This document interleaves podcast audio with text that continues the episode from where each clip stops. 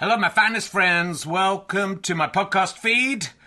Powered by Acast Plus. Here's the joke from my son. What did the bum say to the other bum? That's a bummer. You know, not for everyone. Uh, so, uh, look, thanks to everyone who's come to see the previews of Can I Have My Ball Back? It's been going really, really well, and uh, really pleased with how the show's turning out. It's officially on tour now from Wednesday. I'll be at the Leicester Square Theatre. A couple of tickets left.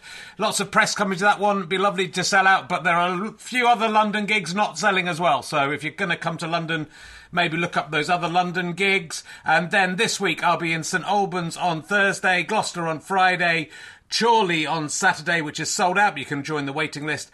And Glasgow on Sunday, two shows. I think the earlier show is sold out. Check, check with the venue, but the later show has some availability.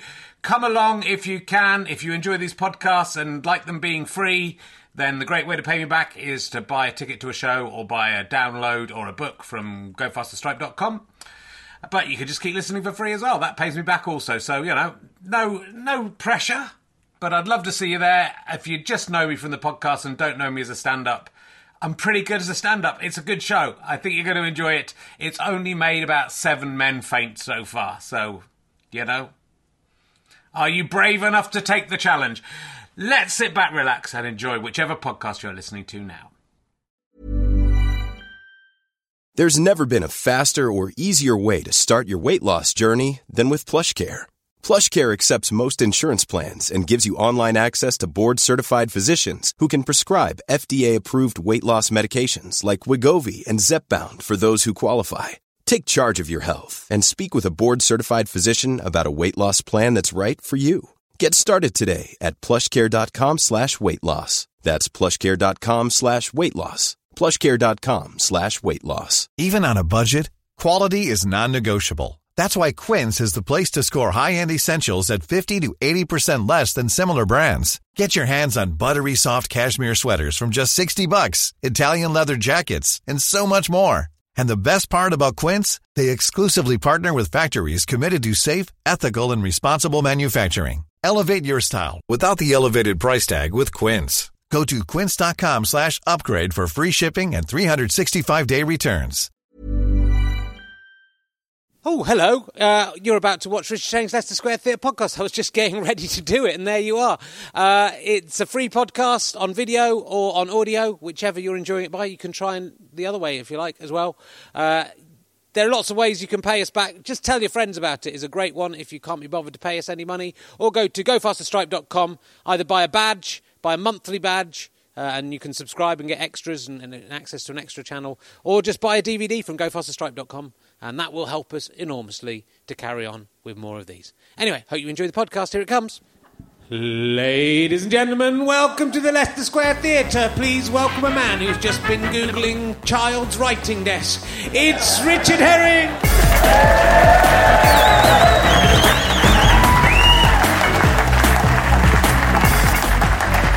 I can do all that kung fu stuff moving because of the uh, men's health abs challenge. That's what I'm very limber now. That's what's going on there. Welcome to Richard Herring's Leicester Square Theatre podcast, or as all the cool kids have begun calling it, Rahel Leicester Oh my goodness, you are cool today. Uh, it's uh, we're going to um, we're going to meet uh, the audience. Some of whom Andy McCage has left.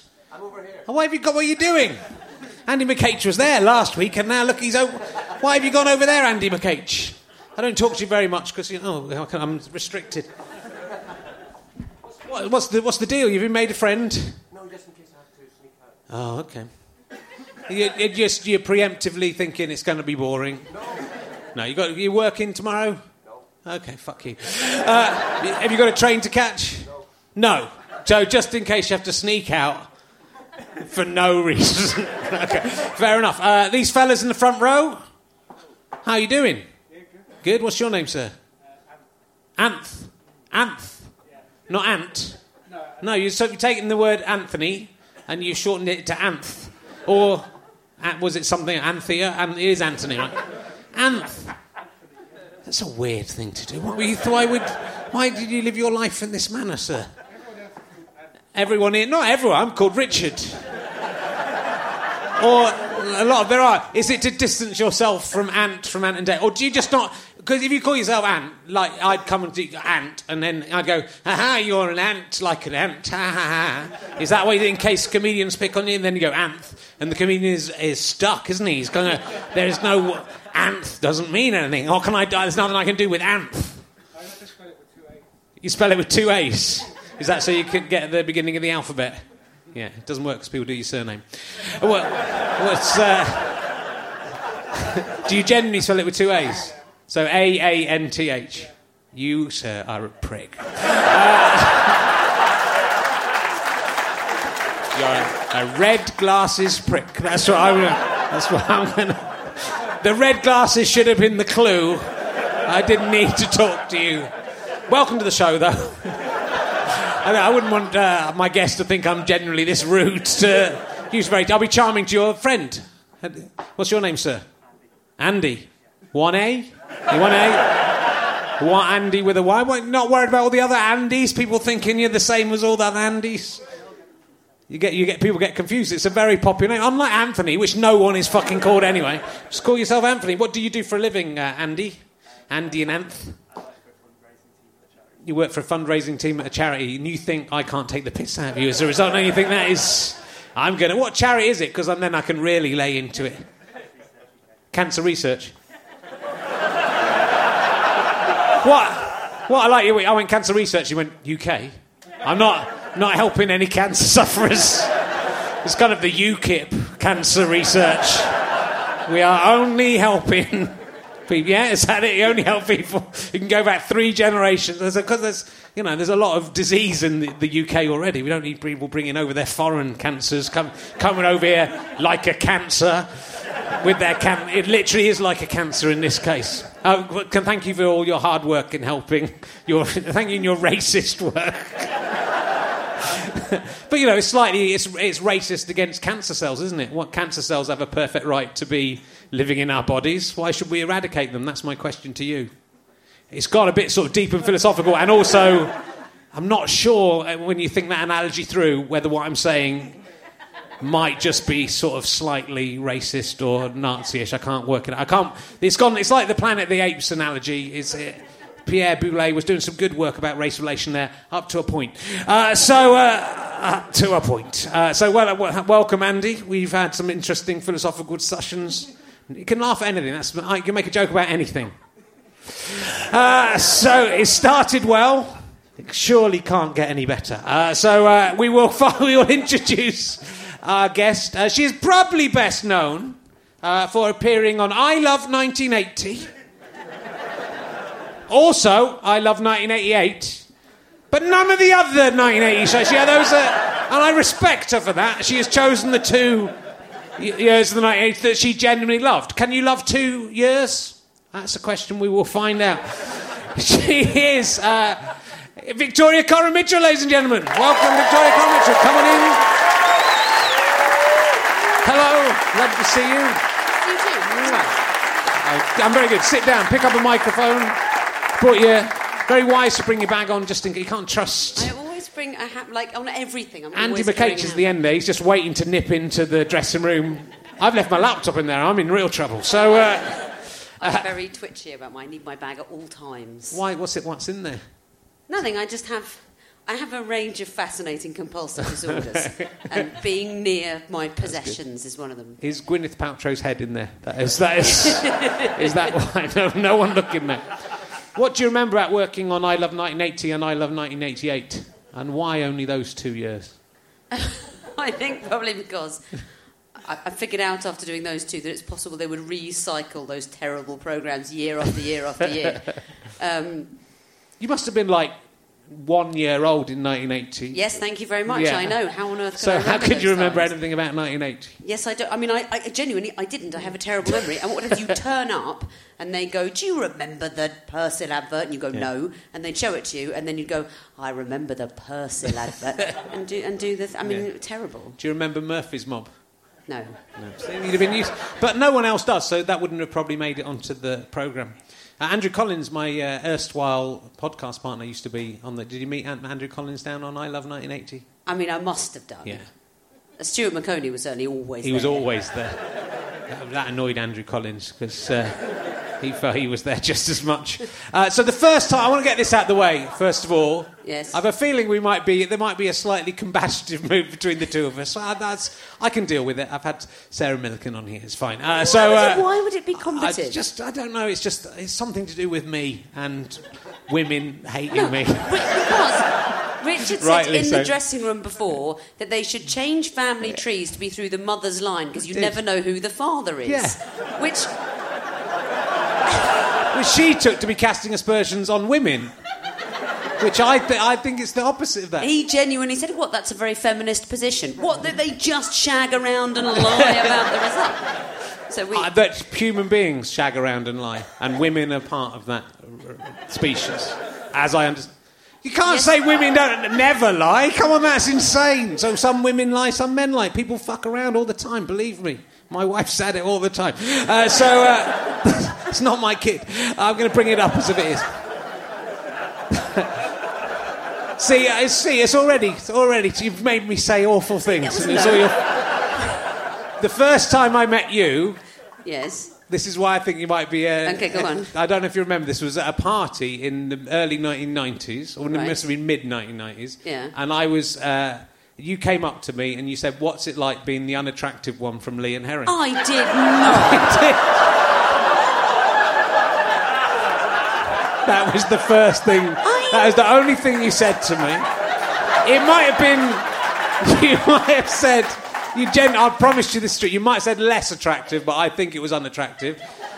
Three years later, I thought I should have said, "You'll have to ask Stuart yourself." That, that, that took, took me a long time. That's the esprit de l'escalier. I Uh, but say, uh, all I can say about that, that doesn't sound like me. Yeah. The, uh, genuinely, the only circumstances under which I can imagine myself saying that is if I was flirting. Right. Well, that's what that's what I've realised 20 years later. Because what happened is you said that, and I went, "Hmm, no. And then I, really hated going to parties and stuff, and I actually went home after that. So so it's really- first of all- and then now, 20 years on, I kind of think, oh, she was probably trying to get off from it. It was probably an opening. I almost opening certainly line. will. Yeah, I don't tend to just walk up to people and Yeah. just make a horrible personal remark. A. B. You will remember in the mid 1990s, I was not that it's so different. I mean, I was probably a size 20 with terrible skin. I wore a hat so that people couldn't see my face. I don't remember that. It, well, that was the. I mean, I really, I was not the type of person. You know, I wasn't like in a Wrigley's advert cycling past. Going, oh, you don't look right. That is not a correct image of what I was like at the time. Okay. Anyway, I'm sorry. I'm That's sorry. all right. Well, no, now I realise, you know, we, we could have got married in the 1990s. We'd be divorced by now because of you cheating on me. With all those, like all the other whores. Uh, so, that what you want me to say? And we could be now happily married to our, you know, David Mitchell and Kate, Catherine Wilkins, whichever Yeah, we combination you feel so long like. to settle down. We, it's weird that we haven't got a couple of broken marriages it is. behind It is. Weird. You know, I'm only going to be married once, which is, you know, definitely. Whatever happens, I'm never, never fucking doing this again. Uh, so uh, I do this thing each week where I read out. There's a te- there's an awful website uh, called. Uh, Dirty Why are they Brit, dirty because I do this every week. It's called Dirty Britcom Confessions, and it's about Okay. it's people's sexual fantasies generally about uh, comedians and people in comedy. Right. Uh, and I thought I genuinely because you, you know I thought there would be uh, lots of quite you know disgusting ones about you from perverts, uh, but they are mainly just very sweet people saying. Uh, uh, let's uh, get a nice one. Uh, about David Mitchell. Nothing dirty. This is so. This is usually quite dirty fantasies that are quite comedically funny. Nothing dirty really, but Victoria Coren and David Mitchell are a ridiculously cute couple. I want a relationship like that. That's not. That's not typical dirty Britcom confession territory. Uh, and uh, well, this is one. Uh, uh, this is nice about you, Victoria Coren, with her hand in front of her mouth when she's laughing, is the most adorable thing ever. I kind of imagine because of the only connecting, there'd be quite a lot of people, nerds, being dominated by the by. But I'm very disappointed. Uh, this one is kind of interesting, and I want to, you can help with the clarify. Look at this: David Mitchell and Victoria Coren, sweet, romantic, kinky sex. That's that's about as that's about as Is that a picture of us kissing? it is. You're kissing at your wedding. Oh, is it our wedding? Well, yeah, fine. it's all right. Is that the only that? Yeah, that's the time we did that. makes sense. That's the time we did that in public. Right, this is this is the only slightly weird one, and you can help this person out, I guess, because these are all anonymous. So, but Right. they're listening. I don't even like Jimmy Carr, but starts from a weird place. Where's this but, going? But if hooking up with him meant we'd get to have dinner parties and go on couples holidays with David Mitchell and Victoria Coren and Charlie Brooker and Konnie Huq, then I'd so do it. now, just before this woman launches into her evil scheme, do you go on many holidays with Jimmy Carr and his partner, all romantic? Weirdly, we we do. Oh, do you? Okay. We well, we do go on holiday with Charlie Brooker and Konnie Huq. Okay. We they they are our regular. Yeah, I mean basically because friends. Uh, let's just let's just, just our, our regular good friends. No, we do. We do go on holiday with Yeah. them. Um, uh, Jimmy sort of. He's sort of always working, Yeah. and when he does go on holiday, it's a bit too super glamorous for us. I mean, Okay. we'd love to. He's really nice. He does have a fantastic partner, by the Yeah, way. Whoever's this- planning to get together with him Yeah, in that- order to come on holiday with It's us. very easy to break things like that up. But uh, If you've got a, if you've got a, I would say there would be easier way. It might, might- I think it would be easier. I might just try and become friends with Victoria and David and see if we can go on holiday rather than using sort it's a very complex Jimmy plan, Carr isn't as a sort of come up with. holiday mule of some kind. What I find weird about it is I, I genuinely, Charlie and Connie are the only friends we sort of ever go on holiday with, and I'm wondering how they know that. That's the that's the spooky thing about the internet. That is uh, terrible. I'm slightly disappointed. Is this is as filthy as people's That fantasies is it. get I really me? don't think because I, you know, I, was, I often think, well, will I, should I read some of these out? There isn't really anything. Uh, uh, this my theory is that David Mitchell and Victoria Coren got back together on the Halloween. She wore that cat costume because how could anyone resist her dressed like that? Damn.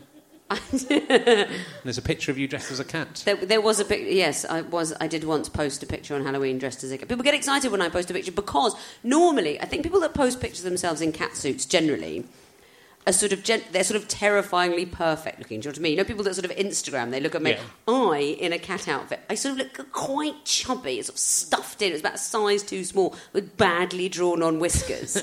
so I think I sort of appeal to that bit in people where they go, yeah, I, I reckon a couple of pints and she come home with me, and they're probably right. you know, it's I'm not an intimidating vision in a cat outfit. It's just like you know, someone dressed a bit like a cat. That's already that's a bit sexy, It's but sort of weird, you know. It's a lot of my wife dressed up as a cat on Halloween. I think you know, if I want to have sex with a cat, I would have sex. with a, and I do want to have sex with a cat, so it is, you know, it, it works out.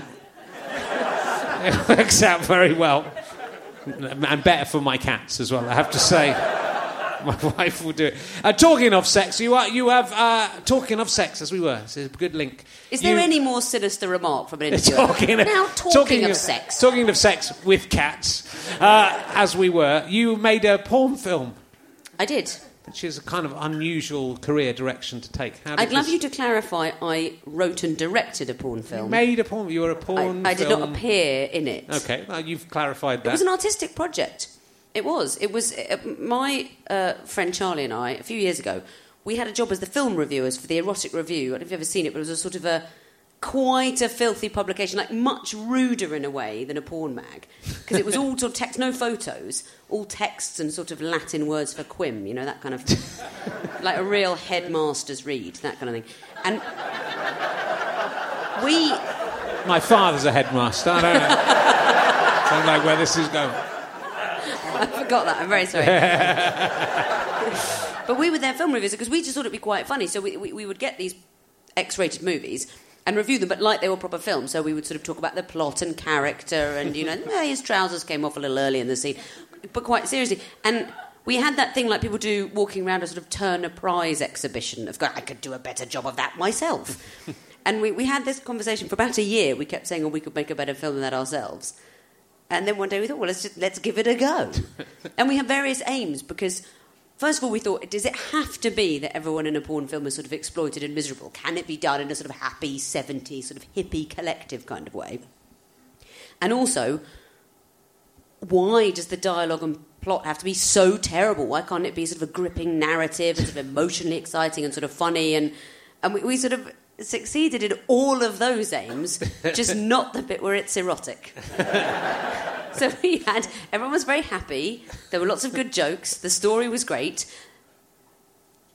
If you were in a sexy mood, watching our film would certainly get rid of it immediately. I mean, that would it would bring you to your senses. It's not an erotic uh, film, but it's great in its own way. Yeah. Is it commercially available? It's not. It, it briefly was, Right. but then Charlie forgot to renew the domain name of the website where we sold it, which is probably the best thing for all concerned.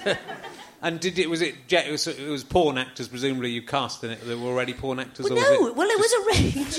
it was a range of people. Some of them were. We went to film it in Amsterdam. I mean, it really was quite a, a, a wide-ranging cast. We, we, advertised in the newspaper, and we had auditions and stuff. Not that sort of audition. We, we, met them and chatted. So we had some people who were. You know, I mean, we didn't have much money. People that were hoping to break into porn acting rather than, you know, wasn't John Holmes. But there were some people who had some experience. Then there was like the guy that came to fix my computer, and he saw the porn script and said, "I'll fix it for free if I can be the plumber." um, so he was the plumber, and then his his housemate wanted a part, so he was the confused priest.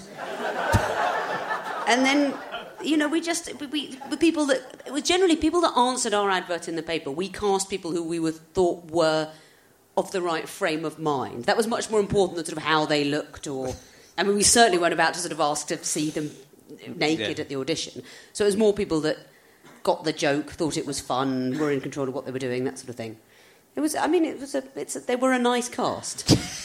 do you still meet up do you have reunions No, we, we did for a bit. I mean, it was quite a while ago. This was sort of probably 12 years ago we made the film. We did. We went back a few times. Yeah. And, uh, you know, we sort of emailed a bit. And I think now, I mean, I just haven't, haven't been to Holland for a long time. But we stayed in touch and they, you know, they, they, many of them went on to achieve great things within their specialties. was there any uh, on-set romances I behind know. the scenes I, I had a romance Oh, with, with, the, with the chap playing the boy twin. okay.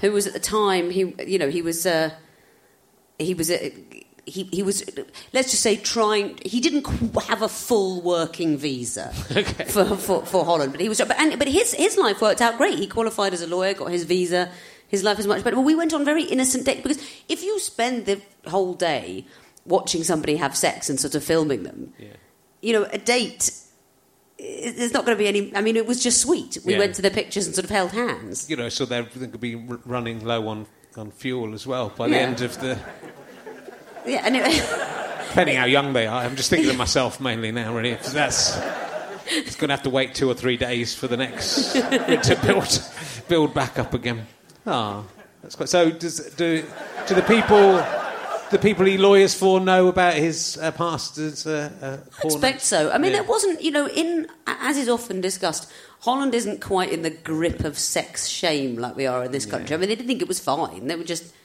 they, they turned up, they were in it. You know, they were quite. They, I mean, they were quite open about wanting to get into that kind of work. And you know, one guy that was brilliant. One of the the, the chap that played our terrifying castle henchman. Um, he said, he said, he said, I tell you what, uh, I'd like to. Uh, there's someone I'd like to bring to play my partner in the scene. It was a, a fabulous, beautiful gay scene we'd planned between because somebody had to get past the castle henchman into the castle, you see, and being that. Given the genre we were working in, the plan was that the henchman would be distracted with sex. So another henchman and he would sort of fall into this passionate embrace, and our hero would get passed into the castle. So he said, "No, there's this, I, there's this guy. I've been trying to seduce him for ages. I think if I offer him this part in the film, we're going to get together." He showed us pictures. The guy was fantastic. We said, "Anyway, that's absolutely fine. You know, we'd love people to bring their own partners. No problem." You know, bring him on the day, and you know, it'll be absolutely fine. And then he turned up, I chap, on the day in an absolutely foul mood. He said he, he didn't come at the last minute. I've had to bring my long-term boyfriend, Alex. And he brought his long-term boyfriend, and of course, the two of them, you know, they've been together ten years. I mean, the sex between them could not have been less erotic. They're sort of, the two of them sort of bored and annoyed, fiddling with each other. You know, in the middle of this, oh, stop doing that. You always do that. I'm sort of saying this is supposed to be an erotic movie. So as much as you think, oh, that's lovely for people to have their own partners, if they've been together too long, the magic doesn't really uh, come across. Yeah.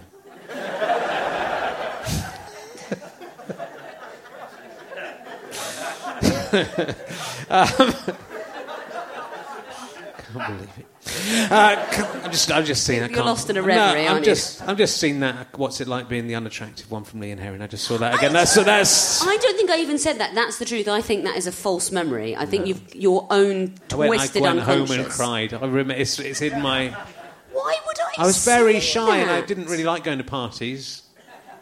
Wouldn't nobody does? They do. People. Do. I don't like going come- to parties. It's all come back to me now.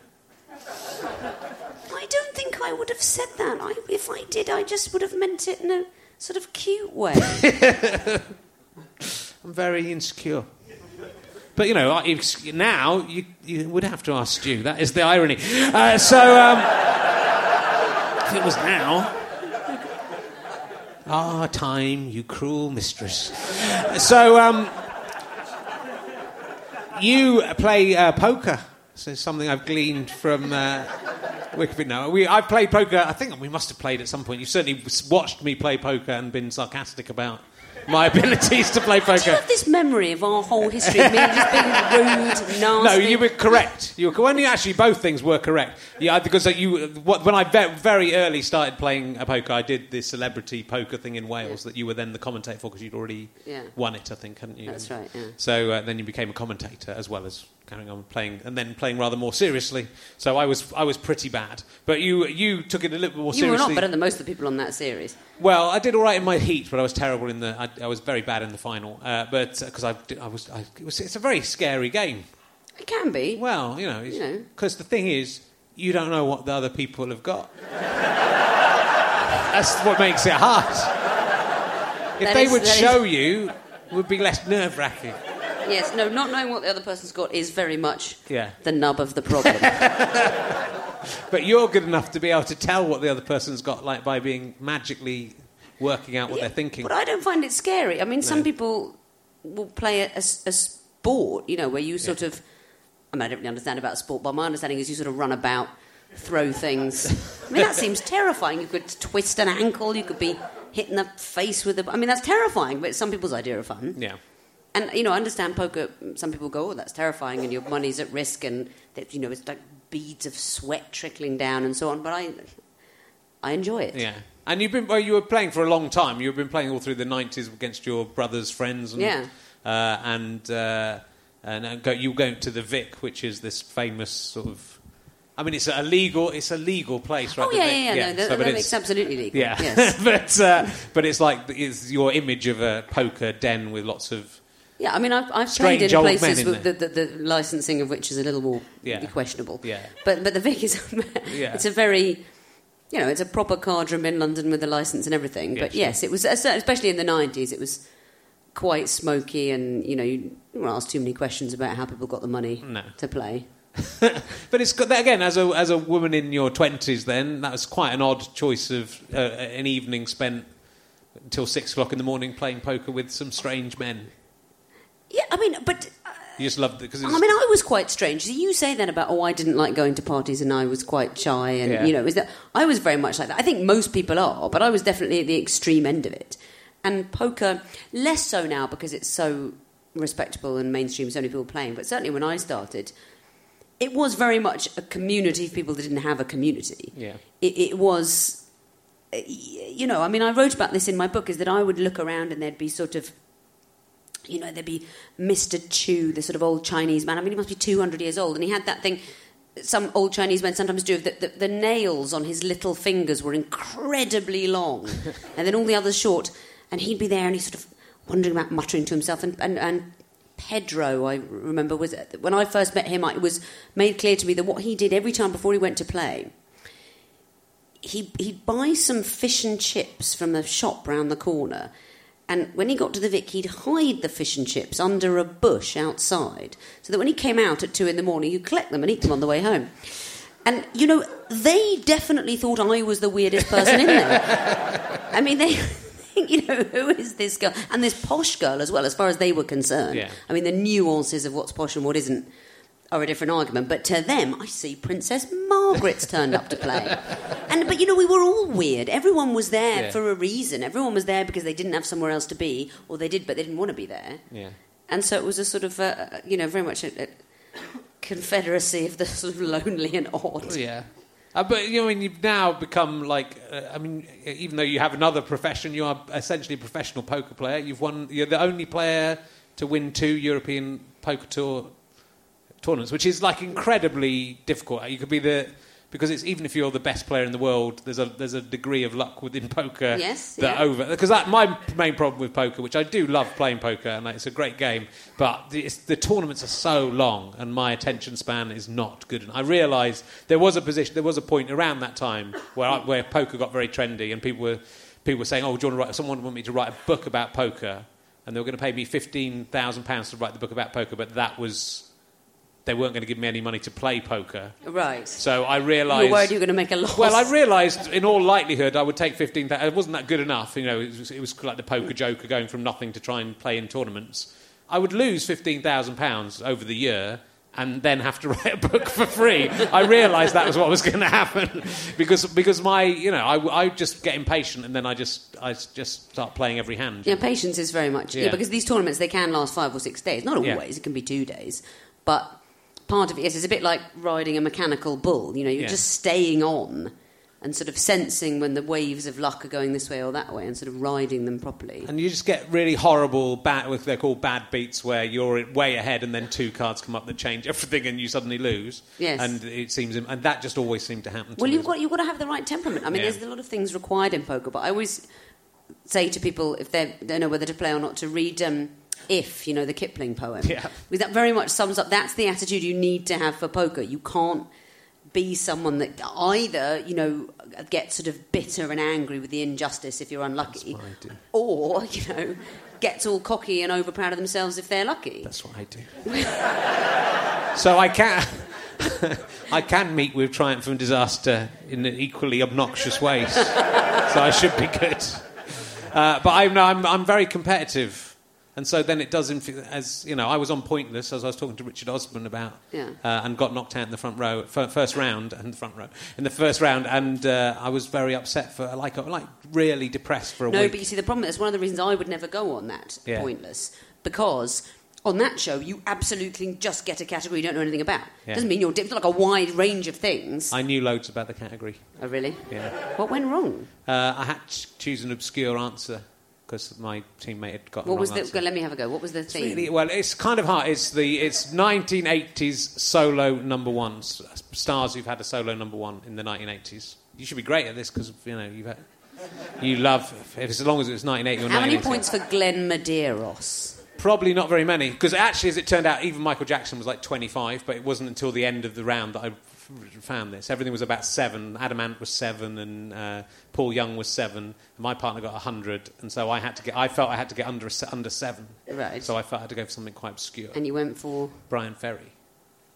Did he, did he? I mean, not Roxy Music. Well, it was Roxy Music, but he had. I knew he had. Uh, my problem was I got. I was so wanted to do well. I'm, I'm sorry to tell the people at home this story so many times, but it helps me through it. Uh, that I, I really wanted to do well, and I. But I then they had ages up and down, and I was. re- I had loads and loads of answers that would would would have probably got us through. Uh, and but I but then I was thinking, was that definitely 1980s? Was it definitely number one? And I knew Bryan Ferry was definitely number one. I knew it was definitely 1980 because it was after John Lennon had died Right. and I was 90% certain that he'd released it under his own name because it was like a quick release. That they did it quickly for. But they did it under Roxy Music still. And I, at the back of my mind, I knew that John, Bryan Ferry's only had one number one, and I thought it was under his own name. So I was too clever for my own good. Should have just said Joe Dolce. One point. uh, but uh, I, I convinced myself that was 1970. So I, you know, but I get I'm very competitive uh, in games, not so much in real life. Uh, but, so I take games incredibly seriously, whereas I think I'm a nicer person in real life. Uh, but so the poker, when I get a bad beaten poker, it kind of I can't sleep and it stays with me for a long time. No. It might not be the game for no. you. And I was just losing loads of money, and then I thought maybe I should write those scripts that people are actually going to pay me for rather than, sitting sit here playing uh, internet poker. Uh, but you've done all right out of it. You've made two point four million dollars. I've done all right. Can I have like if you just gave me back? 20,000 of those, that would probably pay off my debts for poker. And that's nothing to you. That's a drop in the ocean to you with your $2.4 million. Yeah, but you have to bear in mind quite how many people I know that are losing at poker. Mainly the people playing against you. So that's not—that's not fair. Uh, and but well, this is a story you told on uh, when I, I, did. Have I got news for you? With you, yeah. Was it the first time you did it, or was it the second? I don't time? know. I, I think can't. it might have been the first time you did it. I've, I've done it twice. How many times have you done it? What- this is like being You've done it Four loads of times? times. You've done it loads Five of times times? because you're good at it. But you told this story about uh, Sir William uh, Ormerod. Ormer, is that Ormerod. Ormerod, Yes. which was, seemed unbelievable. This uh, this whole story, Oh, but I don't yes. think it made it onto the TV because it was quite a long story. So Yeah, I'd well, it's like quite to- an interesting story if people don't know it already. Are you sure? I mean, it is quite a long It story. is, but I would like to. I think people won't know it already. Okay, won't well, this they? is So- interesting. Well, you know, my having just said, "Oh, I've got the right personality for poker," because I'm, I'm laid back and philosophical, and you know, in another way, I have a sort of Old Testament vengefulness in my character, which is illustrated by that story.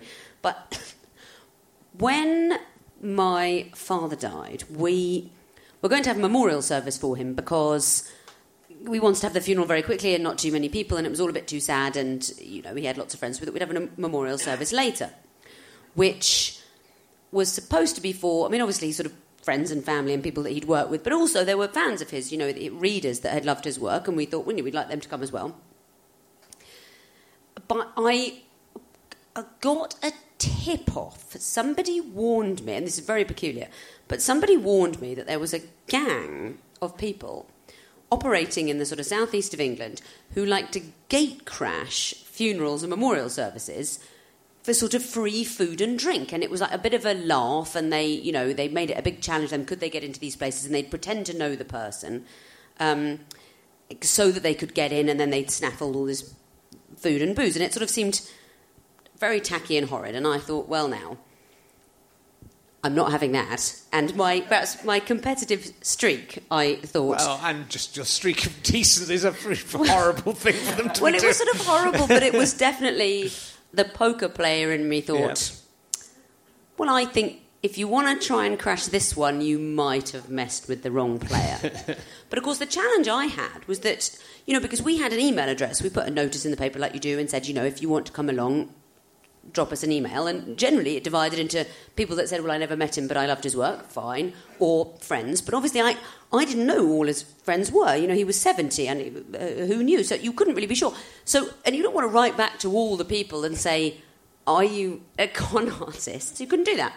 So I thought, I'm going to have to go about it another way. So I, I came up with a chap called Sir William Ormerod, a, a sort of wealthy industrialist.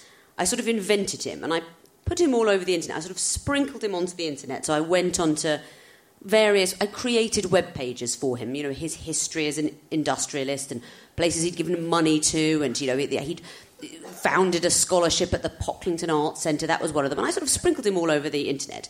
Um, and then I announced his death uh, and memorial service. And I put this in the Times, and I said, you know, it's a memorial service for, um, for Sir William Ormerod, uh, friends and family only. Please write to this address if you'd like tickets. And, you know, the paper goes online at midnight, and by quarter past midnight, I had probably 15 emails saying, ah, how fondly I remember Sir William from our days together at the Pocklington Arts Centre. I mean, email after email from people saying, you know, I knew Sir William for many years, what a tragic loss.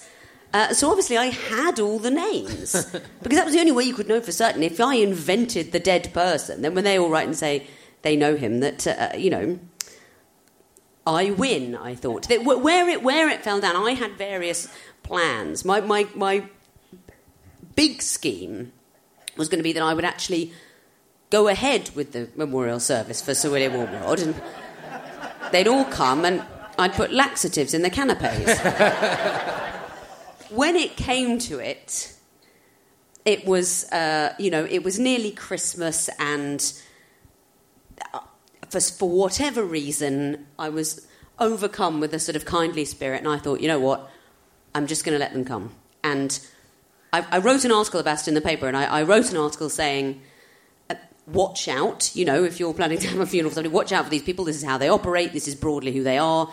And I, I think it's a terrible thing, but I wrote that and then let them come because I thought in the end it's a church service and you shouldn't turn people away. And I hope, I hope in their hearts, and certainly when they read the paper, they'll know they've done a terrible thing. But so I never quite completed the plan. No. But uh, I set the heffalump trap and they fell in, and I enjoyed that It's immensely. such a weird thing to. I mean, you know, like crashing weddings is sort of there's a jolliness to that. Yeah. To sort of crash funerals It's a, Very, very weird. And there, there was a there was a curious postscript to it actually. About a year later, I didn't put their names in the in the paper for various reasons. I put the name of the, the ringleader, who's called Terence Jolley. I like to say that as often, but Terence Jolley, J O L L E Y. Do Google him; you'll see a picture. Ghastly man. He was the ringleader.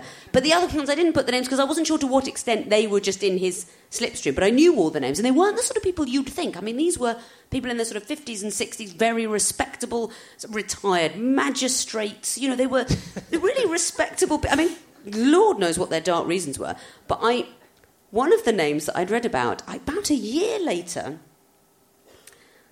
I was reading the paper and it was just a little story about this chap who had once been something connected to an embassy, and it said that, you know, he'd unfortunately died. He'd, he'd, he'd gone to a party to celebrate the National Day of Ghana and choked to death on a canapé. and what was odd, the, the diary said, was that he hadn't actually been on the list of invitees. And you know, this was like a Hilaire Belloc thing. I thought, why? What? So he's continued, despite have continued with the crashing, Yeah. and he's gone to a thing he's not invited to and choked to death on a canopy. I mean, you. And then the people who do that with him have to decide: Are we going to go to his funeral as his friend, or are we going to crash? How will we feel when we're eating these canapes that we're slightly entitled to? It's going to be. Will that ruin? They'll be like chalk in our mouths. You should go to. You wait till they all die, and you should gate crash all of their Their funerals. Yeah. But that is such a bizarre uh, story. it's unbelievable. Uh, but uh, good. I'll ask you an emergency question now. Uh, so, uh, if you had to choose, this is a this is a Series Five emergency question. I have a feeling it might not get into unless this is Series Six. It might not get into the next series. I think we may have squeezed.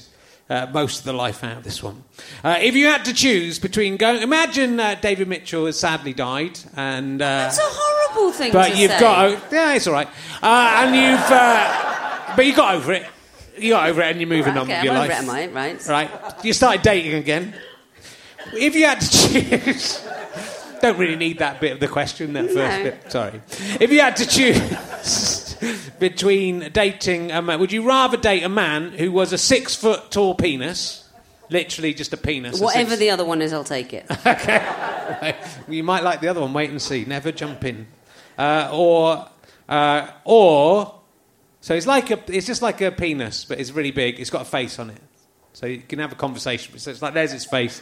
Otherwise, it's a penis. It's wearing a suit and stuff. But it speaks. It's a person. yeah, well, it's a it's a penis, it's six six foot tall penis, but it has acquired the power of speech and has a face, but the rest of it is a penis. It doesn't Right. doesn't have any genitalia of its own. Uh, I mean, that's is- a plus. That's not. I'm not. My big concern is not how do I shag this creature, it would be, um, I think, unpleasant. Okay, or Uh, or a man who, instead of having a penis, has a tiny man that's like, that's like there, just looking up, and it's facing the man. Uh, and it's a, it's autonomous and uh, has his own personality. They don't necessarily get on that well. Because especially the little man doesn't really like the situation he's found himself in. His feet downwards, uh, there are still balls there underneath him. Jack, tell you what, Which I'm, gonna, I'm gonna, I'm gonna answer the question with a question. Okay. Have you ever had therapy? I'd like to think of uh, this podcast as partly as my therapy. I mean, how how have I you how have you arrived at this choice of? Two? I mean, as you lay there thinking, right, I'm Yeah. going to offer women a choice. It's not just women, I offer it to men as well. It's very sexist of you to make that assumption I wouldn't. Does the the, the man Milton Jones chose the six foot penis, so uh, there you go. He's the first person to do that. the man that has the little man Yeah, where a little the man. genitals should be? Yeah. Do, do, do we have a sex life, he and I? Well, yeah. Well, you know, that's see how the date goes first. Hold, mean- hold your horses. See how you go. Yeah, you do. And you know, if you if you, that's where obviously it will progress. So you will have to find some way to. Because I don't with the with the six foot. No, you would do as well. You'd have to find a way. I mean, you could pleasure him.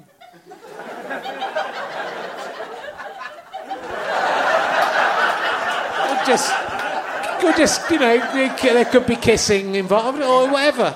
can insert things into. I think. I think.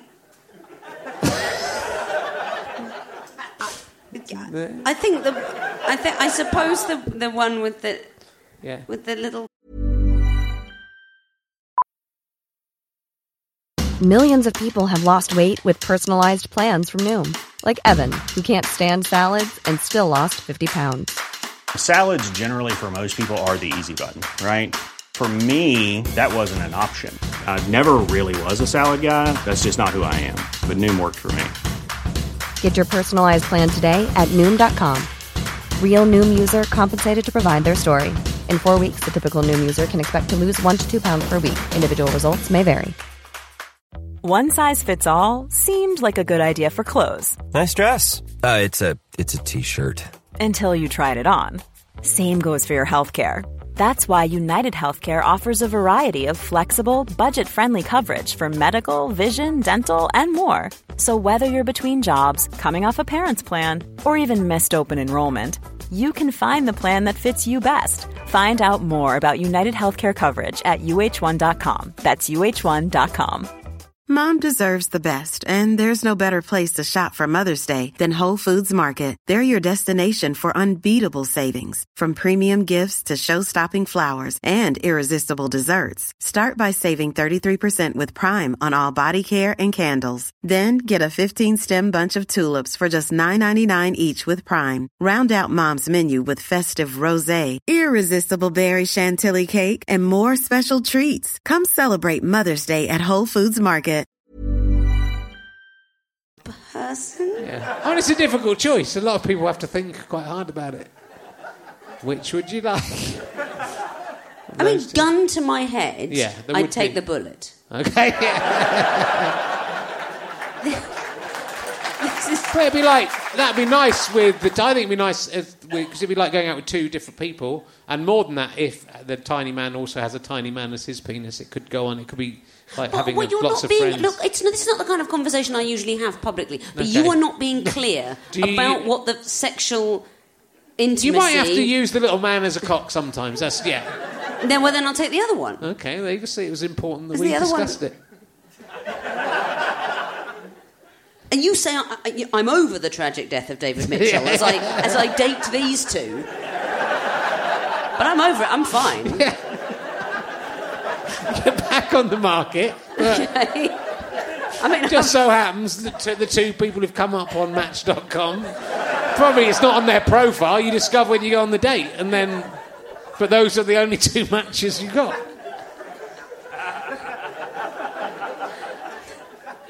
All right, I'll ask you a more sensible question. If you had to choose between having a hand made out of ham or an armpit that dispensed sun cream, which would you choose? And we can then compare that with your husband's answer, who has also answered this question. the armpit.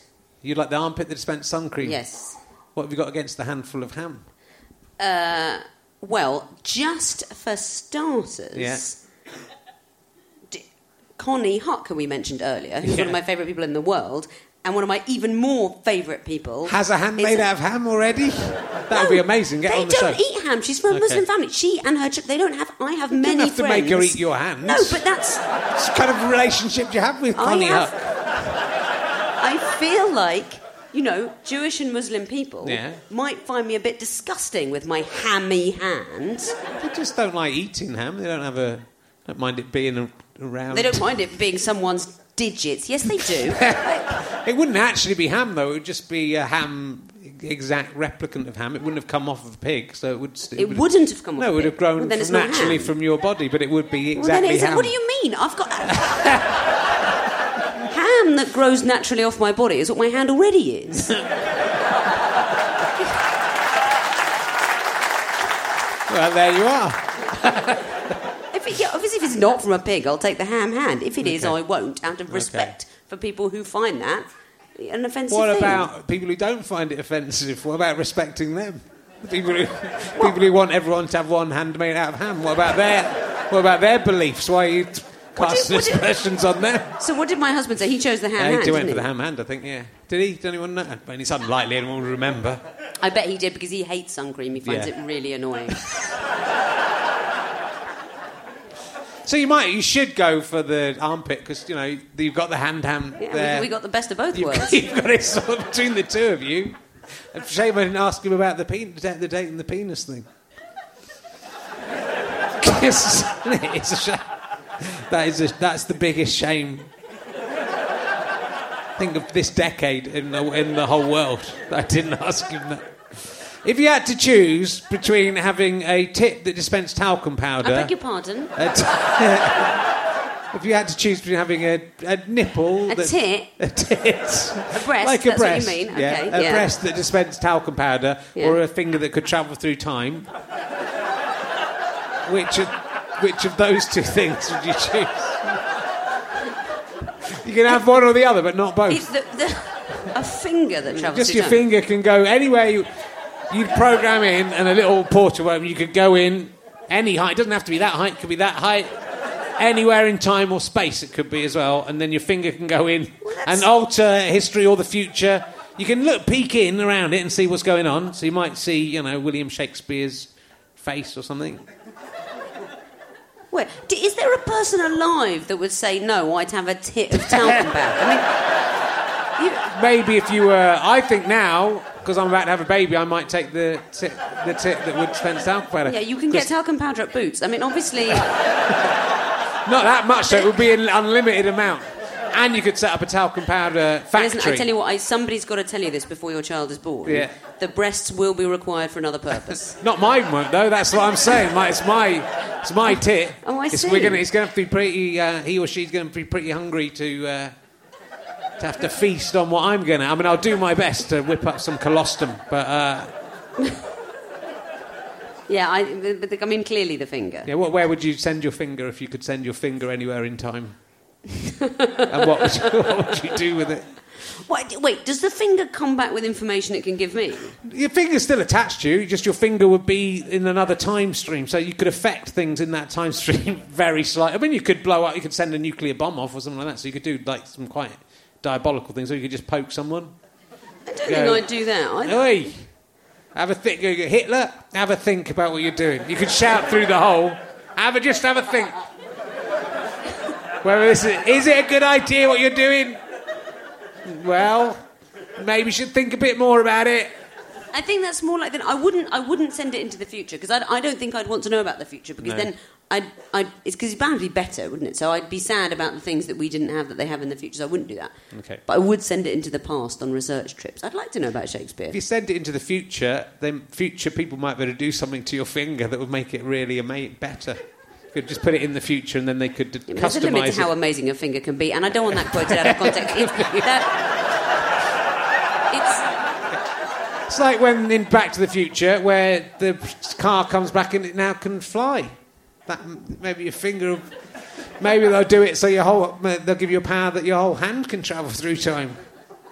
yeah, I, do- I feel like this, that there's limited excitement to that. I think I would just send it into the past, and it could tell me stuff. You know. Come, not a talking finger. It's just still your finger. You're gone insane. Uh, when you are writing uh, newspaper columns at home, Yes. is it difficult because your husband also writes newspaper columns? Do you have to ask him about whether what he's writing about this week to make sure you don't write about the same thing? And if you have an argument, do you have to go? I'm writing about this. We, that's no, I mean, we don't really have arguments, but if we did, it wouldn't be about that sort of thing. Um, we, we don't, and Me and my wife argue all the time about that kind of things that would be newspaper columns. really, Yeah, all the time. It's mainly about feminism, I have to say, but it's uh, and we agree with each other. We completely agree with each other, but we always argue about it. see, that's we we have real basic sitcom married arguments. Our Right. last big row was because he forgot to put the bins out. Right. And, well, you really had a row. Like even as you know in your head, I can't believe I've become a person that has a row because their husband didn't put the bins out. Yeah. I was still furious. Is that his bailiwick? The the bins? Well, he's supposed to put the bins out. Yeah. yeah. Yeah, I mean, I'm not bloody What doing it? it. Okay. So I was very. What naughty. areas of the house are your domain? Uh, and which, because I do the bins, I love doing the bins. There's no, if you'd married me back in the Yeah. 1990s, the bins would have been out every week, a bit, a bit early, if anything. Well, and I go round the house I love the bins. I go around the house emptying all the bins into the big bin to make sure all the bin liners are as full as possible so that no bin liners get wasted. I hate it when people, sometimes guests come, and because the bin liner in the kitchen bin isn't is a bit too big for the, the, they'll sometimes put that out just like with a quarter full. But I will always go around the house, make sure there's as much. I'll leave it. I'll take it out of the bin and I'll put it in the corner of the kitchen until the bin is full, and then I'll put it out. But I will always put the bin out. And I always do the dish. I love doing the dishwasher. That's a very man Ben Elton thing to do. Um, oh, not in our house. Who, who do you do? The, do you do the dishwasher? Yeah, it's, it's, it's there's quite an old-fashioned division actually. I quite like the kitchen stuff. I Right. quite like the Well, the bin is in and the bin, not in the, in the kitchen. Is that? Yeah, while it's in How the kitchen, fine. When it has to go outside, that's his problem. You, so you do you do the cook? You cook? I do cook. Okay. And does David never cook? I'm being like Hello magazine I mean- very into. No, he will. I mean, it's not cooking is not like massively his thing. No. For example, the other day, I, I mean, I was literally making scrambled eggs, and he stood there and watched, and afterwards he went, "I almost feel like I could make them now." You know? but he's not. Because I, think you know he. he- I think I don't. I don't uh, some men might make it a priority to learn to cook, but I think David was you know, he had a long time. He lived with a, a flatmate, and he, you know, he was single for a long time. And I think his priority was really beer. You know, I think when the when the evening rolled round, it was how are we going to get beer? and sometimes they'd have a take. He wouldn't sort of go. Oh, I think I might knock up a couple of chicken Kievs and a cabbage. that wasn't. He, he wasn't. He didn't care enough about it. He didn't really do that. Um, and I'm not. I'm not so big on beer, and I think it's nice for us to have meals. So I make. He did make me a birthday cake once. Oh, well, that's hard. That was lovely. Was it yeah, he- nice? it was really. No, it was lovely to be given it. He. he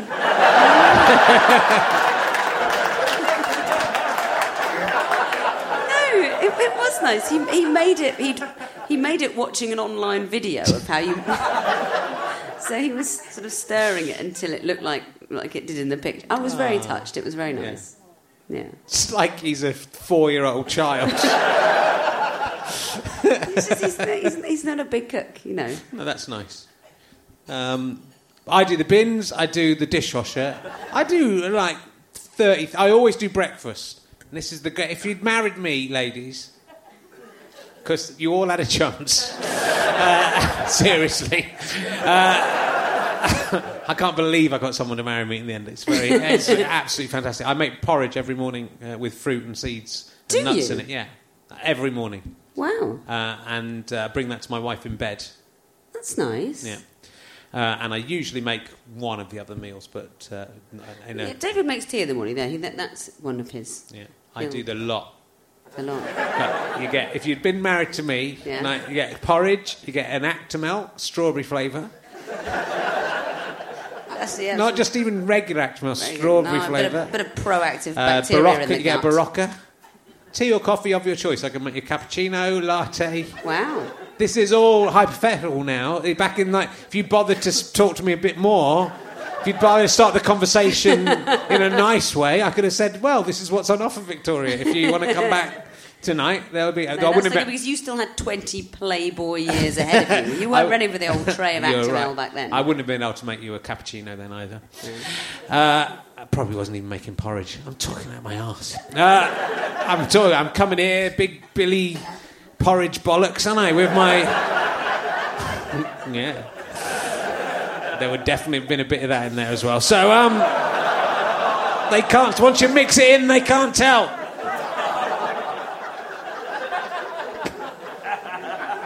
Dapper laughs. I've turned into dapper laughs. Uh, it's, so you never have a problem dividing up the columns.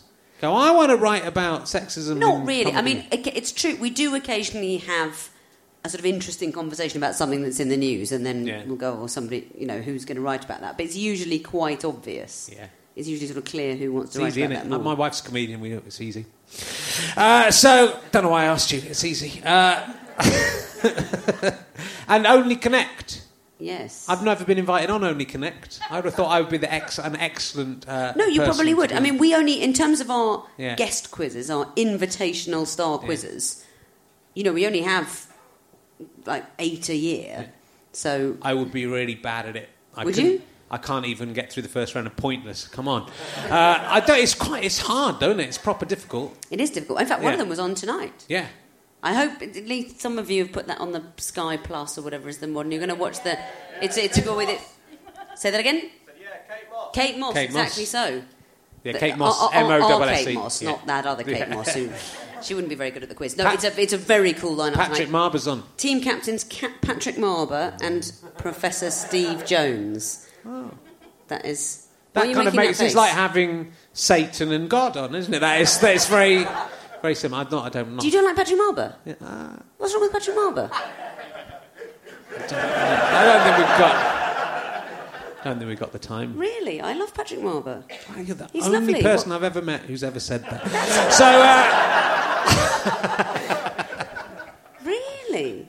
I, d- I have an affection, affectionate uh, pantomime. Uh, deep hatred of him. No, no, no we, I'm, I'm, we, we worked together in the early 90s. It was a lifetime ago. I know. He was, no, he's an interesting, he's an interesting fellow. He's How lovely. did he? How Patrick did he, is how lovely. did, how did he get on in the? Was he good at the? You'll Pony have to go home and watch it. But you know who was on the other team? Your friend Kevin Eldon. Or was Kevin, he the actor? Kevin Eldon. The Yeah. actor Kevin Eldon. He was on there. See, that's was he? He was on Steve Jones's side. He was on Steve Jones' side. Yeah. See, that is, and who's the other? Who's the other one on that side? That Kate Moss. Wow, that's an amazing And team of nice people. Patrick's team. He's got Robert Peston and Sophie Grigson. Yeah, awful. It's like it's like good versus evil, isn't it? I don't, think really so. know, I don't- like them all. Don't really know those people well. Uh, I was. It was just for comic effect, but it's it's uh, it's uh, it's it's a tricky quiz. But people are people are. It's, it's, it's, so it started on BBC Four. Is it on BBC Two now? It's just moved to BBC Two. Yeah. It's uh, sort of like University Challenge of the 21st century, even though University Challenge is University still Challenge is a sort of, a, you know, it's a nice gentle warm-up exercise for people that are then going to go on for the for the real deal of Only Connect. Yeah, no, I um. Do does anyone ever get it on the first one? occasionally, you know, rarely enough for it to be very special. But You're not sometimes. allowed to have a guess, are you, and then have another go? If you have a guess, that's it. If you're going to commit yourself, you've got to do it. You've got to be gung ho about it. So we ha- a lot of the time we have teams that probably could get it after one, but you need the guts to follow through with that. Yeah. It's a very, it's very. What I've noticed though is every time you're on another quiz, which you are quite a lot, Mm. like another show, they'll always put an only connect round into their quiz, won't they? Yeah, because they know that Only Connect is the best quiz. So they just, they just want to co-opt it just for those few minutes. They want to live the dream. Okay. Does anyone like only connect in here? Hooray! What a strange thing that, that my nerdy audience would cross over with. You need, to, you need to start putting in teams. We're going to be auditioning for a new series soon. We need new teams, new teams. So anyone that's any good at it, start getting your team together. Do you have to be able to remember what each of the things are, what they're called, or the funny python and stuff? funny python. The they are squi- up there there on the squiggle. board. You have to the three lines. Yeah, okay. We're definitely not going to invite you next year, but maybe at a Can't be future bothered with all that. Just time. give us a question, Bamber. That's what I'll be saying. Next question. Don't know that one. Next question. That I don't know what's connected to. Have you ever seen a ghost? Not to my knowledge. What you're saying? There are ghosts walking around that you might have just have thought were re- regular people. Well, how do we know what ghosts go, look like? Ooh, If you mean a sort of a kind of dangling bed sheet, Yeah, no. okay. But ghosts may take the form of people. We think they're people. They could take the form of objects. Andy McH was here at the beginning of the, and now he's dis- he's sloped off. It's a, he was shut up. You're spoiling it. Ruining it. People would have believed it. Um, have you ever seen a Bigfoot, like the Sasquatch kind of Bigfoot? No. I think I had a dream the other day that someone answered that and they had done, and I was really excited. and then I realised it was just a dream. um, where do you get your crazy ideas from? I once, uh, I once saw um, Barry Cryer, who I do think is absolutely wonderful, He but he was he was doing a show in Edinburgh, and he told the joke, and then he sort of went, "Where did that come from? My head." Which I thought was an amazing thing to say in the middle of a show. The correct answer. Oh, I tell you, I've got a new concept for a radio show. Okay. It's called Desert Island Dicks. It's not what you think it's going to be. I bet it is. It isn't. Which eight Richards would you take to be with you on a desert island? You have Which to choose. eight Richards? Yeah, your fa- it has to be your favourite Richards or Richards you've got a story about that reminds you of something from your life. Do I mean? Do I, I? I'm, I'm the luxury Richard. You always I was going to say me. you're like you're like the Bible. yeah, You're there. I'm always there. So I need eight other Richards. You need to. It's really. Can you name eight other Richards without having prepared? It's really what it's become. It's quite a difficult thing to do. If, you, if you're asking me whether I can name eight well-known Richards, uh, yes, I can. And they also have to be the ones you would take to a desert island, though. Well, that's a different. But I won't ask you why, but uh, you just have to be honest that they would be the eight you'd take. Okay. Let's see which ones you go for. Well, I definitely take Richard Osman because Yeah. you know he's a friend of mine. and I think he's great and he knows lots of interesting things. That's nice. Yeah. Uh, Richard Bacon because he is always in a good mood. It's just amazing. He's sort of always cheery. Yeah. And it'd be quite nice to have around. But then when it got annoying that he was always cheery, then you might want Richard Ayoade, who is Yeah. he's sort of never that cheery. Do you know what I mean? He's Yeah. always quite downbeat. So that would be a nice balance. Yeah. These are good Richards you've chosen so far. Richard Madeley, I'm quite fond of. I think he's no, I do. I think he's quite funny. Do, do they have to be alive? I No, mean, can I have like Richard Lionheart? You can, yeah. Okay, I tell you, I tell you what, I tell you what, and I bet I get hundred points for this because you will never have heard a better one. Definitely, Yeah. Richard O'Sullivan out of Dick Turpin. Yeah, that's good. Or Robin's I mean, Nest. fabulous. Yeah. And in fact, you could have Richard Carpenter, who wrote the books of Dick Turpin, on which that was based. And he also wrote Catweazle. There you go. And that goes back to another one of these years ago where some we had a discussion about Richard Carpenter because there's also Richard Carpenter from the Carpenters. You could. I don't him. want that one. No, okay. Richard Carpenter, because I wasn't sure, and my audience usually know about these kind of things, so I'm glad that you've brought. I wasn't sure he was the person I was thinking about, but he looked quite like Richard Stilgoe as well, didn't he? Richard Carpenter, the Yeah. writer. Yeah. Yeah, he did. He came and talked at my primary school. I had, I had his autograph. Like, I wrote him a real fan letter. Yeah, he was good. Afterwards, and I had it. In, I had it in an album. His autograph. Have you still got it? I probably have somewhere. Yeah. little little regard for Richard Carpenter's autograph. Spike Milligan once gave someone the uh, someone said, "Can I have your autograph?" And Spike Milligan said, "Why do you want to have my autograph?" It's a weird thing. And he said, "Well, I want to, you know, I want to have it." And he said, "Would you treasure it and keep it?" And he said, uh, "Yeah, I definitely will." And he took his address, and then years later went round to his house and said, "Where's my autograph?" And the guy didn't have it anymore. Really? Yeah. That's brilliant. So we've got just a recap for people uh, who may have. We got uh, Richard Osman, Richard Bacon, Yeah. not Richard Baker, the newsreader. Richard Bacon, the uh, Channel Five, the ex Radio Five uh, Blue Peter presenter. Mm. Uh, Richard Ayoade, Richard O'Sullivan. Yeah, Madeley was the fourth. Richard one. Madeley, well done. It's kind of, this is kind of a good. This is the other element of the Desert Island Richards would be that someone else has to come in like Generation Game style and remember all eight of which the eight were. Uh, Richard O'Sullivan, if I said him. Yes, and then Richard Carpenter. They sort of go. Richard as a- Carpenter, one more. No, she said, "Am I allowed to have Richard?" Uh, no, don't start suggesting Richards. That's not. That's not the spirit of Desert Island Dicks. No, I- it's Victoria Coren Mitchell's Desert Island Dicks, not yours. I mean, I think I would take Richard And who's Richard Little? allowed. Am I, but am I not allowed to have like my friend Richard? You are, yeah. Like you don't know him. He like has a web company, but As long as you know what his surname is, you can have him. I mean, yes, I do know what it is. What is it? Moros. Richard Maross. Yes, what? What's wrong with that? Stupid. So, so this is, so this is. Oh, that's you know. So this is how this works. You say the name of a friend of yours, an innocent man who chooses not to be in the public eye, Yeah. and you attack. So I, the guest Yeah. on Richard Herring's tabloid-style attack, Yeah. I come along and you pillory my friend who's never done anything to you. Shouldn't be called Richard I, don't even want. Let me tell you this: to make space in the boat, the luxury Richard is going overboard, so that Richard Moros can really stretch out in the back. It's good because if I was on an island with Richard Maross, I'd be taking the piss out of him every day. if it was Desert Island Ants, you'd be on there, mate, and I'd be having a fucking. Be having a fucking right go. There will never be a Desert Island Ants. They will never have that. Though a lot of people would like to see that programme. It'd just be you on a desert island in your red glasses. I apologise for everything I've said uh, so far. So far. Uh, that's not just uh, today's podcast, that is all the podcasts. I'd just like a blanket apology. Please don't. The thing is, I can't get sacked from this. If you're Dapper Laughs, ITV2 can go, Ooh, fuck off. But if you're me Have doing they this, that? they have sacked him Oh, today. Yeah. Oh, I didn't know. Well, they haven't sacked him. They have. Uh, but the, to people listening to this in 2015, he's probably on another channel. Uh, but uh, yeah, they've, uh, they're not renewing his uh, show Okay. due to sexism. As political correctness gone correct. First, they came for dapper laughs.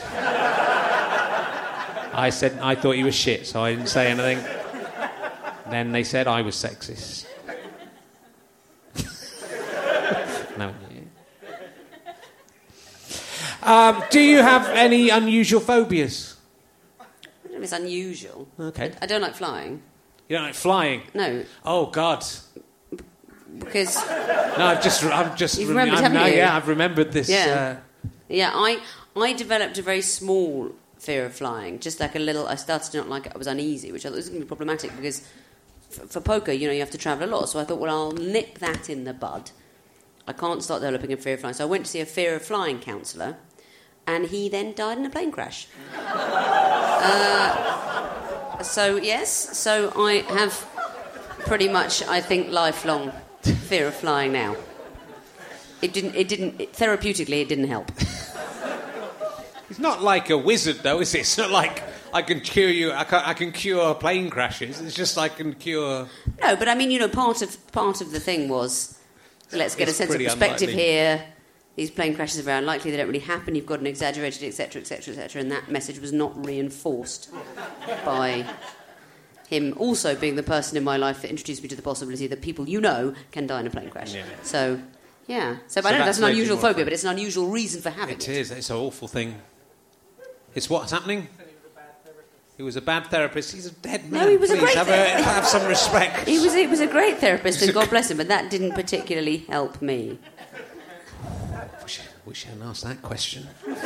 Just remembered halfway through when Yeah, said cheery. that. Good story though. I mean, for you. It's a terrible story. It was a good story for him as he was going, oh, this is. He probably turned to the person next to him and going, this is actually slightly ironic. You're going to enjoy. You're going to enjoy this irony. Also, I have a lot of superstitions. Right. I'm practically Chinese in that respect. I'm superstitious about everything, which isn't quite the same as a phobia. Chinese people are very superstitious. They have a lot of. They buy into the concept of lucky and unlucky, Okay. as do I. Okay. Even though I'm quite a rational person, I have a lot of superstitions. So it's not quite phobias, but I, I- you know, there's a lot of things I don't want to see. Okay. Pennies on the floor, single magpies. I don't like to hear people talk about theoretical bad things that might happen. But you never see more than one magpie. You're always it's always one magpie. That's what it's, that's what is wrong with that. I do a routine about this, but it's the mag, the magpie reward system is deeply flawed, in that you always see one on it. So it's nearly always one, and one is for sorrow. How convenient.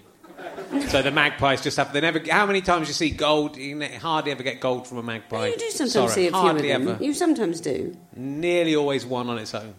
I mean, it could be just you that nearly always sees one. Well, it would explain a lot. you are very lucky as well. You say, "Oh, you believe in luck? What proof have you got?" Oh, two point four million dollars. Uh, so you quite are you superstitious when you're playing poker? Do you do you? Yes. I mean, there's various. There's hands that I like and don't like, but Yeah. it, it is slightly nebulous with poker because, as with all of it, luck is a factor, but what you do with the luck determines whether you win or not. So, you know, to a casual observer, it might not be clear why I'll play a seven-four of clubs very strongly, but I might throw a seven-five away. That doesn't really make sense because I'm superstitious about that hand. However, having chosen to play that hand, now I know that piece of information. Yeah, but also it might be aces, and you have to work out which. yeah, it's seven four. But you know, having having I- having chosen to play the hand, I'll then Yeah. try and play it in a tricksy way or an aggressive way, or you know, you, that's that's how poker differs from you know, for example, chess. Yeah. You can make a really quirky move that might be wrong, but you can turn it to your advantage by playing it the right way. Yeah. It's like ghosts, though, isn't it? Luck. Li- Like ghosts. It's like ghosts. In what sense? It does not exist. What? Okay, whether ghosts exist or not is a question for another time. But luck, definitely. I mean, what do you Well, mean? it's just a random selection of stuff, you know. So some people will, uh, on average, be luckier in their lives than other people, but I don't think. I think positivity maybe can help people. Okay, what you're trying to say is that affecting luck is not Yeah. possible. Not that luck doesn't exist. Well, yeah, people are. There are lucky people. Yes. Yeah, Patrick Marber for one. uh, but uh, you're pretty. You are. You've had a pretty lucky life, apart from the, the You phobia see, now, guy do you know what I'm going to do now? I'm going to pinch my stomach Yeah. because I You think feel. you're asleep? No, it's a superstition thing because you've asserted that I have a lucky life. Yeah. Which I, I'm not comfortable with that being Okay, said I because I feel like it's asking for trouble. Okay. There you go. That's one of my superstitions. So that's what I'm going to do. That when I'm next playing you at poker.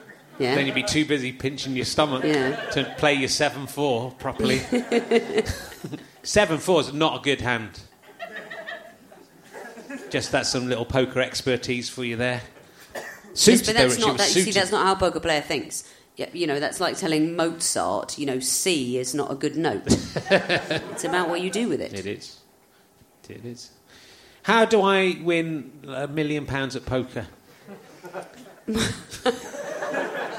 Well, Quickly, no, just tell me one thing. Don't don't. I don't want to know. I don't want to read all the books. Don't start with that aim. Okay. Don't start with that. I would never advise people how to do something like that. I will give people advice on how to not go skint at poker. Yeah. And once you've mastered that, then you're aiming to make small and regular profits. When you've made enough profit that you can buy into a £5,000 tournament, you're not just pissing money out the wall, but you're doing it as a sensible investment, you might then find you win a million pounds. But uh, I would never advise anybody to start in poker with that aim because the ones that start off trying to do that are the ones who go skint. That certainly happened to me. But the way I look at it, I bought a uh, one of those ten pound uh, scratch cards the other day. You can win four million quid off those. How'd that go? So if I won that, that's better than all of your all your hard work just by scratching off. All I had to do was scratch off some numbers. Hmm. If Four you- million pounds. It's, it's now Monday. Yeah, If you went out and bought a lottery ticket now, yeah. and you chose six numbers for this Saturday's draw, statistically, you are more likely to die before the lottery's drawn than you are to win it. I am if you're involved. The, the kiss of death. I, mean, scratch away at your cards. This was a scratch card, though. I didn't even have to wait for the draw. Didn't No, I? my, my wife thought I was an idiot for buying it. She thought it was a waste of ten pounds. Hmm, I said, even if you know it's ten pounds, even if I don't win the jackpot, you've got to win at least five thousand for. A, it must be at least five thousand pounds for an investment of that much. I mean, most part of scratch cards are one pound or two pounds. So with ten pounds, you're definitely going to win. Definitely going to win at least five thousand pounds. I wasn't being greedy. Yeah, I, d- I don't But I- know if gambling's for you. I, I got. I didn't. Um, I didn't uh, win anything. I lost ten pounds, mm, is, but I had a lot of fun. Because I had a lot of fun because I didn't scratch it straight away. I kept it in my pocket, and we were walking back from Notting Hill to Shepherd's Bush. It took about half an hour, and all the time I was thinking, four million quid in there. It was the best half an hour of my life. And you know, it's like Schrodinger's cat, isn't it? That could be. It could be four million quid, or it could not be four million quid until it was scratched, We didn't know. It is, it is very So, much. in the, the universe is infinite, then on one of the realities I'm in, I won four million pounds. So, yes, the universe internet, your lifespan, however. yeah. But I don't care as long as one of the Richard Herrings got lucky. In one of the universes, Rich, you, you went to Richard Herring. You're, what's it like being the unattractive one from Lee and Herring? And you went, "Yeah, baby, you want to have a drink? Come on back to my place for some porridge." And I'm married to you in one of the universes, so you know that's what uh, I've got that going for me. Are you confident Yeah. that you have definitely grasped the principle of an infinite universe? I really am. And it, it definitely the way it works is that there's lots of Richard Herrings There's lots of everyone. buying scratch cards. Well, I, I had a discussion with uh, Marcus Chown about this on uh, Rich Herring's Meaning of Life, which you can. Uh, down, I think you might even be able to download that one for free, uh, the whole conversation. But I don't agree because I think the- the scientific fact is that if the universe is infinite, everything possible has happened. and uh, somewhere in the universe everything is happening. I don't agree with that because I don't think impossible things can't happen. So therefore, so like I gave the example. I said in none of the universes has now Amy Pond and twelve from House burst in through the back doors of here, run up here and ravished me and made love to me. That has not happened in any universe because there were some, you know, some things within the logic of human civilization Yeah, would have, not you, happen. have you have you introduced a fictional character there, Richard? Well, I mean the actresses, but I was, but I, I, I actually am only interested in the fictional. I don't like either of the actresses. I do like the character. I'm prepared to marry both of the characters bigamously, Right. Especially if they're happy to be in that marriage. and not even with me, just with each other. Uh, but uh, I'm not interested. The actresses are maniacs. I'm not interested in going out with. And I also, mean, I'm, I'm- I'm- also I'm- married to uh, my wife, but she does understand that if the character of Amy Pond and the character of Twelve from House want to have sex with me, then she's going she will allow that, but not okay, the, so, so not your the actresses. your allowed exceptions are fictional. Yeah, I'm allowed fictional. I'm allowed if I can have sex with the fictional characters, and I would take that being if the actors were prepared to stay fully in character. I would say to them, "This is the deal. I don't know if you're interested. you will have to stay in character and react in the way you're character." I mean, I think a lot of actors would see that as a I- challenge. I think they think it was a, it was a small price to pay Yeah, for the. so it yeah. could happen. But some things wouldn't happen. So I think that proves that not everything would happen. Like a Neanderthal man's not going to just walk into this room in any of the realities. So that means some things aren't possible. Therefore, it means the universe isn't infinite. I think. I think I've proven Yeah, that you know, through you uh, see, you- science. yeah, I mean, it's it, wh- where you're getting slightly confused. In one of your versions, you've got fictional characters. In another one, you've got time travel. Yeah. It- everything being possible in a fit universe doesn't mean that fiction and reality can combine and time travel becomes possible. It's. Yeah, I mean, I'm no Stephen Hawking. No, you are not. Well, you would know that. No, it's fine. There's a lot of Okay. Richard Herrings. They're all scratching cards. One of them's won four million. Congratulations. Thank you. I feel very happy for him. I'm no, I'm big. I'm, uh, I'm big enough to feel happy for that Richard Herring. Well done to him. If he's on telly as well, though, I'll be fucked off. Uh, so, um, like on proper telly, like you are. Uh, so, um, uh, we, look, we've talked for really ages. It's been really good, and I would love to talk to you some more. Let's carry on talking. Uh, I could carry on asking you hypothetical, uh, stupid questions uh, all the time. Do you have? I'll, I'll end on. I'll end on this. Is a stupid thing to do. Uh, do you have? Uh, a te- have you ever come up with a terrorist atrocity that you think would uh, that would work? Because I've thought of loads. Um, yes, but it's such a good idea that it would be irresponsible well, of me to would say it? it. It'd be irresponsible of you not to say it because not saying it. What? Because you're worried that terrorists are listening to this podcast, but the CIA and you know the whatever the English one is uh, of that might be listening as well. MI5 or whatever is, Bodie and Doyle.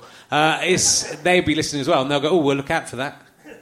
Go on, what is it? Yeah, no, I haven't. I haven't ever thought of a terrorist atrocity. Ah. And I definitely haven't committed one.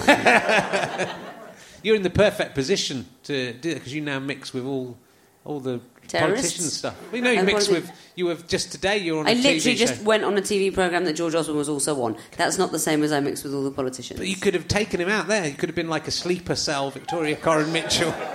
even even David Mitchell doesn't know. It's like Homeland. He's not. He's, he's suspicious because of that time you spent a year in a prison in Afghanistan. Then you came back again. If this the universe is infinite, that happened uh, to one of the Victoria Coren Mitchells. Uh, and uh, it gets to a point, doesn't it, where it suddenly gets a bit giddy and weird. Yeah, that is yeah, weird. We're at this. We're at this point. Let's ask a nicer thing, not about a terrorist atrocity, a nice thing about maybe a kitten. Okay. If you were dying, this is still nice. Which celebrity would you like to stroke your hair as you die?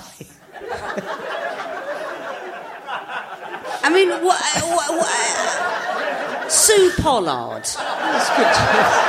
It's good. It's good when people, I, you know, because if you answer that question straight away, you come up with interesting answers that say more about the person.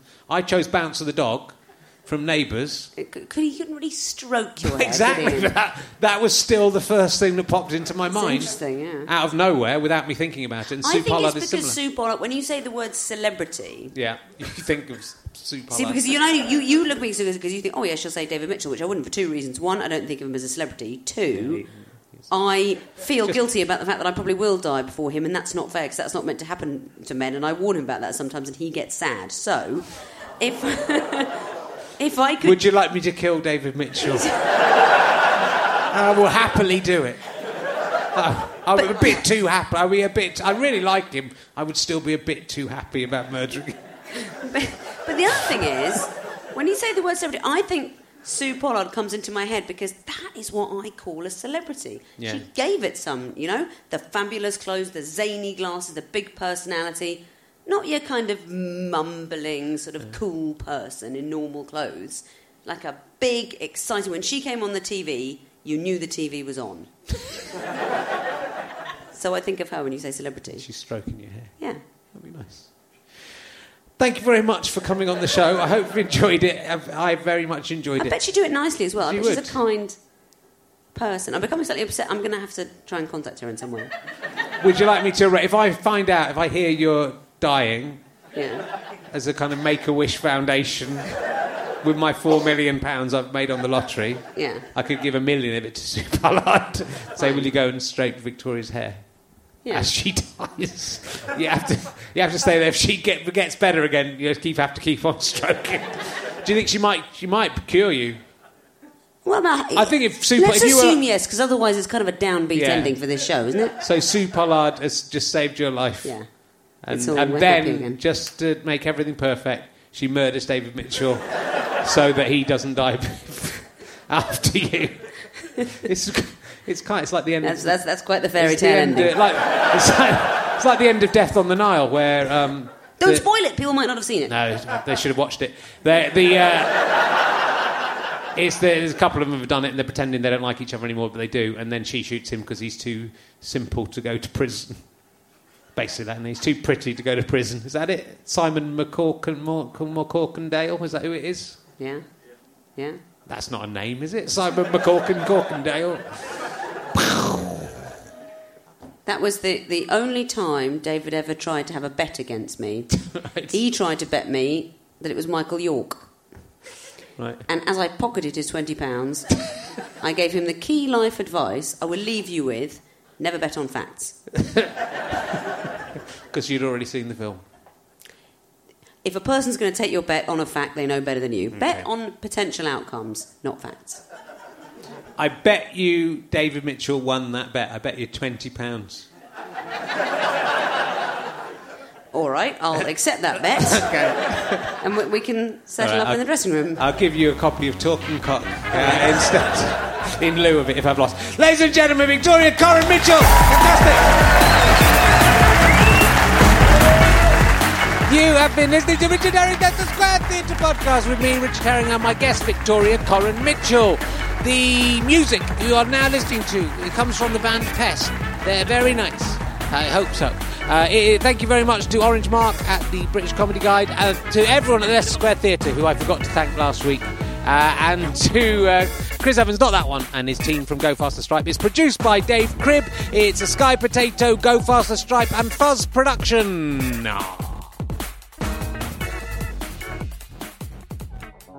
That is another podcast all wrapped up and inside a can. I hope you enjoyed it. Uh, do go and see me on tour. If you can, check out richardherring.com slash gigs. Uh, and you can find out if I'm coming to a town near to you. Uh, go to gofasterstripe.com slash badges. Buy a monthly badge. You get all kinds of extras, including some backstage stuff that you can't see anywhere else. If the guys have remembered to press play and record on the camera this time. You never know. Uh, see you next time. Still some more to come. It's going on forever this series, isn't it? See you later. Bye. Planning for your next trip? Elevate your travel style with Quince. Quince has all the jet setting essentials you'll want for your next getaway, like European linen, premium luggage options, buttery soft Italian leather bags, and so much more. And is all priced at 50 to 80% less than similar brands. Plus, Quince only works with factories that use safe and ethical manufacturing practices. Pack your bags with high-quality essentials you'll be wearing for vacations to come with Quince. Go to quince.com slash pack for free shipping and 365-day returns. Mom deserves the best, and there's no better place to shop for Mother's Day than Whole Foods Market. They're your destination for unbeatable savings, from premium gifts to show-stopping flowers and irresistible desserts. Start by saving 33% with Prime on all body care and candles. Then get a 15-stem bunch of tulips for just $9.99 each with Prime. Round out Mom's menu with festive rosé, irresistible berry chantilly cake, and more special treats. Come celebrate Mother's Day at Whole Foods Market. Even when we're on a budget, we still deserve nice things. Quince is a place to scoop up stunning high-end goods for 50 to 80% less than similar brands. They have buttery soft cashmere sweaters starting at $50, luxurious Italian leather bags, and so much more. Plus, Quince only works with factories that use safe, ethical, and responsible manufacturing. Get the high-end goods you'll love without the high price tag with Quince. Go to quince.com slash style for free shipping and 365-day returns. Thanks again for listening to the podcast. richardherring.com slash ballback slash tour or richardherring.com slash gigs for all of the information on the tour. GoFasterStripe.com for lots of downloads and books and lots of fun. Thanks for listening. Go and listen to another one. Tell your friends about the show. Tell your friends about the tour. I love you all. I'm out.